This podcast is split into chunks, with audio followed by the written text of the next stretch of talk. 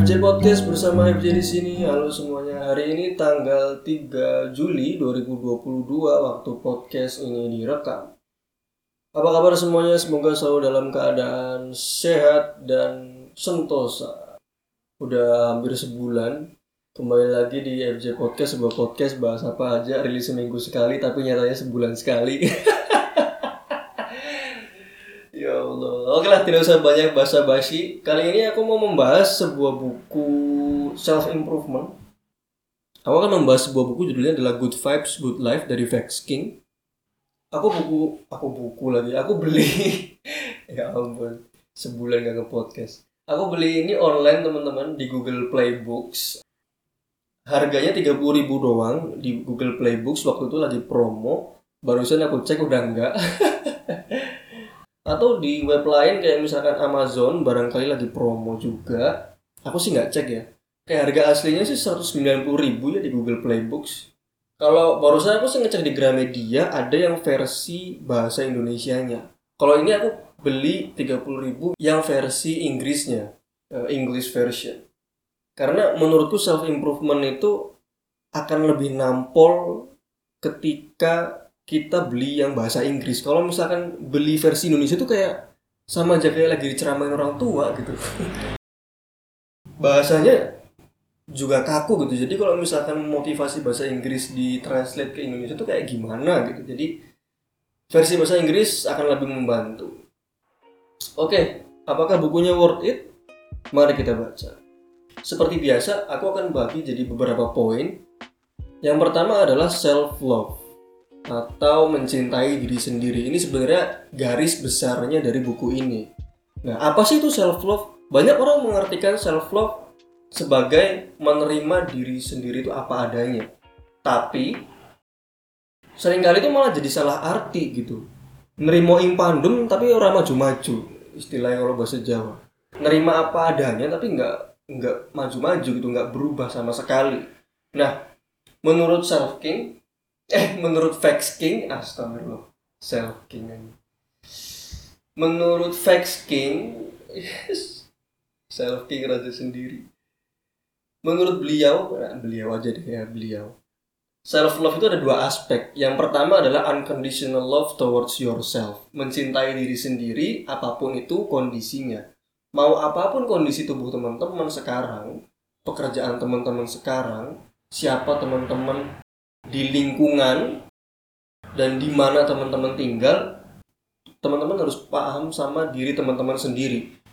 Bahkan di saat nanti teman-teman berubah nantinya, bertransformasi, mungkin lebih gemuk, lebih berotot atau segala macam, lebih hitam kulitnya karena kerja di lapangan misalkan, kapan pun itu teman-teman harus tetap paham sama diri teman-teman sendiri dan juga menerima apa adanya.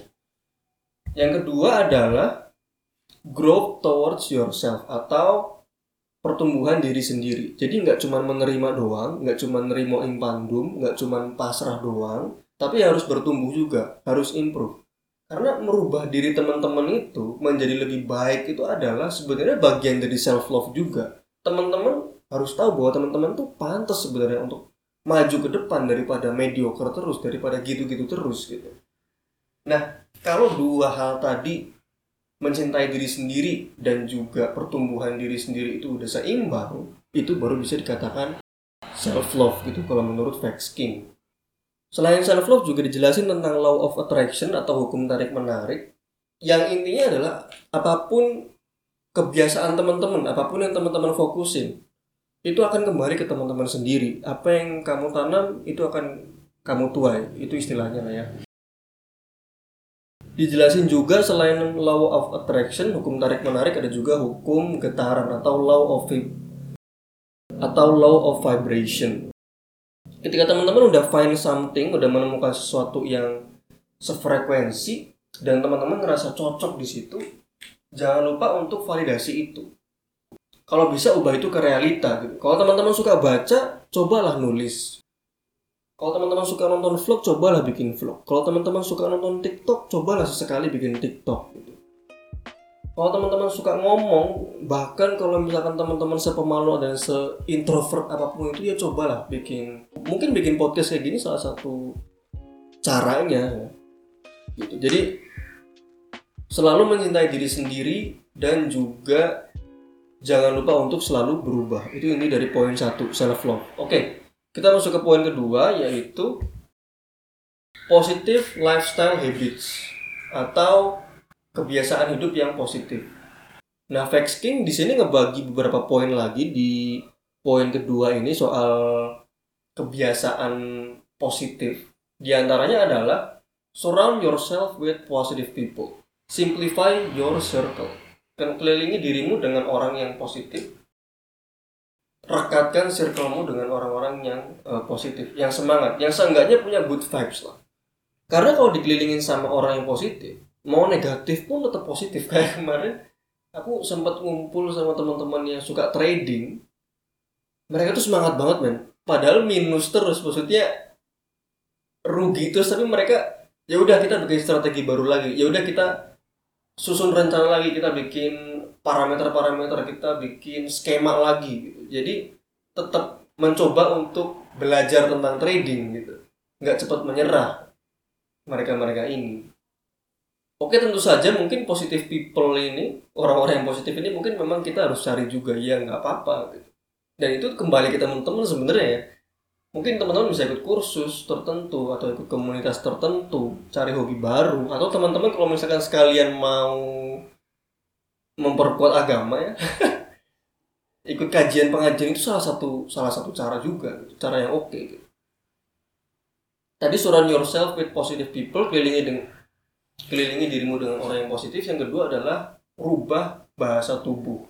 Aku baru nonton kemarin Peaky Blinders mungkin teman-teman juga tahu Thomas Shelby itu body language dia bahasa tubuh dia itu bagus kalau lagi ngomong dia kalau ngomong sama orang dia tatap matanya dia bicara itu sambil menghela nafas, dipikir dulu, dipikir dulu. Bawaan itu karismatik, gitu. selalu tangannya itu juga mengikuti mulutnya yang berbicara dia nggak naruh tangannya di saku atau apa segala macam dia buat bahasa tubuh itu menarik jadi rubah bahasa tubuh yang selanjutnya adalah jangan lupa senyum even fake smile kalau menurut fake king dia punya pendapat bahwa fake smile itu nggak apa-apa karena itu bisa ngetrik otak kita buat ngelepasin hormon endorfin, sebuah hormon kebahagiaan. Tapi kalian pasti kan juga mikir anjir gimana kalau gue ngelakuin sesuatu yang gue terpaksa gitu kan.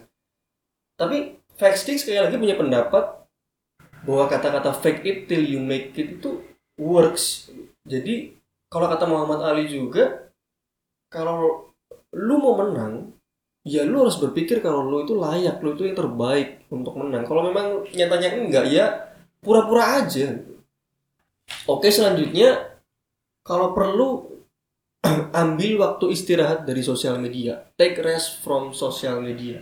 Atau minimal kalau nggak bisa kelilingilah sosial media itu dengan hal-hal yang positif karena ada banyak di sosial media yang toxic gitu kita semua tahu lah nggak usah dijelasin hate speech, ngomentarin privilege, ngomentarin kegantengan, julid dan lain sebagainya.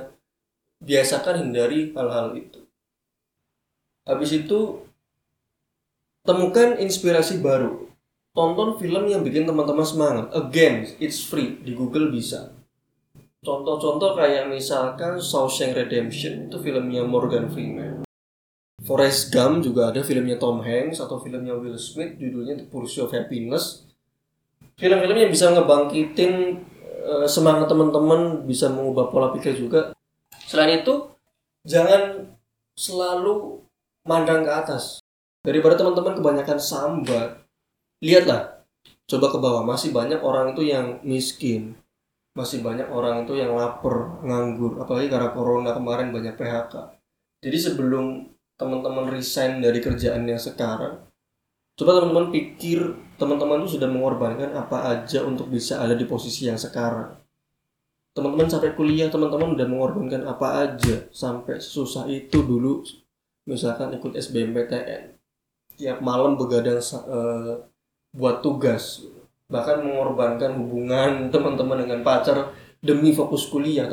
Tantangan apa aja sih yang teman-teman udah lakuin sebelum teman-teman akhirnya menyerah? Tapi tentu saja ada note di sini ada catatan di sini kalau memang kesedihan itu sudah lebih banyak daripada kesenangannya ya tinggal aja.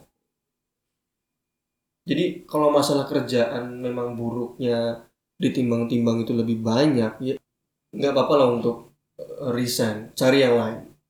Tentu saja teman-teman bisa kompromi lagi di sini. Mungkin teman-teman mau ngumpulin dana darurat dulu sebelum resign atau teman-teman adalah orang yang nekat langsung keluar nggak masalah. Again is a choice. Lagi-lagi ini sebuah pilihan.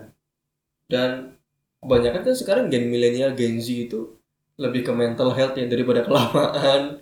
Stres mending langsung keluar nggak apa-apa belum dapat kerjaan baru tapi ini adalah kompromi kompromi kompromi. Kalau bisa dikompromi kompromi. Fokus ke solusinya bukan fokus ke masalahnya.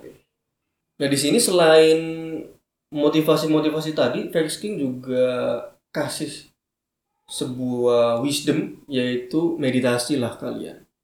10 menit setiap pagi duduk tenang mungkin di teras duduk tenang tarik nafas hembuskan rasain lingkungan sekeliling memang memang good habits itu akan ada banyak godaan juga tapi ya kembali ke niat sih. Teman-teman mau berubah atau mau gitu-gitu aja wanna change or wanna stay. Meditasi setelah itu ini yang menarik. Vex King juga kasih saran banyak minum air putih. Itu juga termasuk kebiasaan yang bagus karena apa yang kita makan, apa yang kita minum itu akan menentukan kita itu hari itu tuh gimana performanya, lemas enggak, ngantuk enggak dan lain sebagainya. Nah itu tadi poin kedua kalau aku boleh recap. Yang pertama adalah kelilingi dirimu dengan orang yang positif. Yang kedua adalah rubah bahasa tubuh teman-teman ketika sama orang. Jangan lupa senyum. Terus kalau bisa memungkinkan istirahatlah dari sosial media selalu mandang ke bawah selalu ingat ke bawah dan meditasi dan juga minum air putih. Itu dari poin kedua. Sekarang lanjut poin ketiga. Jangan pikirin kata orang. Pasti akan ada aja orang yang ngomong di belakang kita. Bahkan mungkin secara verbal ya bilang teman-teman itu lemah karena nggak suka konflik atau drama. Teman-teman itu aneh karena nggak suka nongkrong.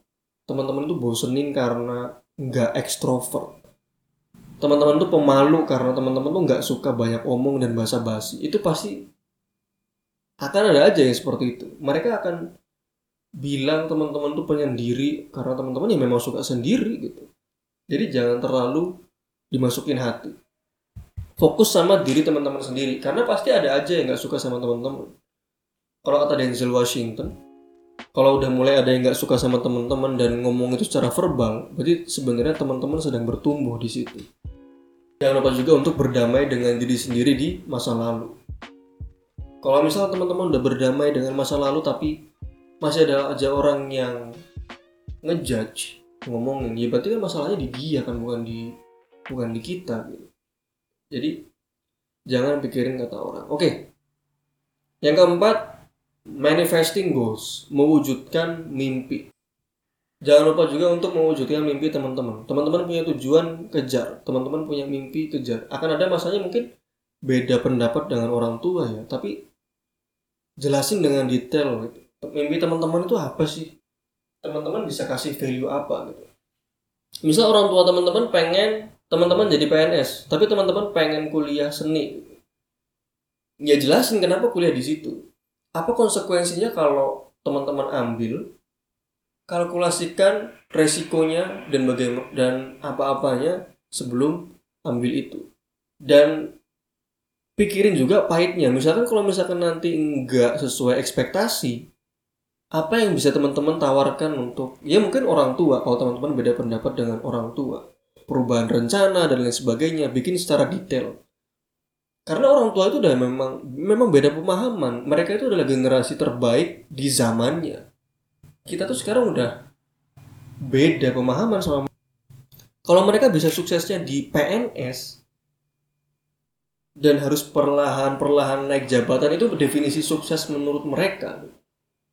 Dan kita pikir itu bukan satu-satunya jalan untuk sukses ya gimana? Cuma tinggal ngomong aja kan sama mereka. Caranya ya ngejelasin.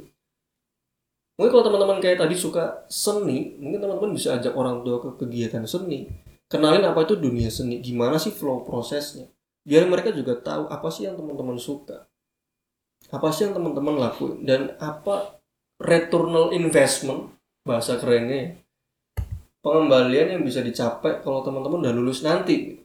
Jadi pelukis jadi musisi bikin konten seni di YouTube apa pun itu kasih juga rincian. Mungkin sekalian gajinya juga nggak apa-apa. Ini kalau aku kuliah ini aku making segini. Aku akan dapat segini.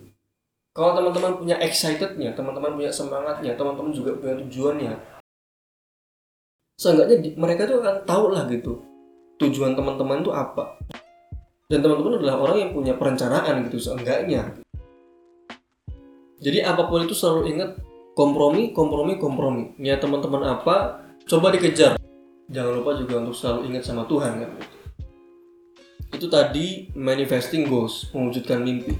Yang poin kelima alias poin terakhir adalah taking actions. Nggak apa-apa langkah-langkah kecil dulu nggak apa-apa. Karena baby steps is also a steps. Setelah teman-teman berpikir kompromi validasi lanjut ke aksi. Karena belajar itu nggak nggak berhenti di tahu. Belajar itu dari lu tahu terus ngelakuin terus nge-review apa yang teman-teman udah lakuin. Jadi jangan cuma teori coba lakuin action. Cobain dulu dan cobain juga konsisten. Karena konsisten itu akan ngebentuk personal branding. Kalau teman-teman suka bikin vlog di Instagram lama kelamaan akan kebentuk tuh personal branding teman-teman yaitu suka bikin reels vlog misalkan di Instagram. Tapi kalau teman-teman baru bikin dua vlog terus berhenti ya nggak akan ke mana-mana bro. Gimana sih? Cobain dulu satu minggu sekali.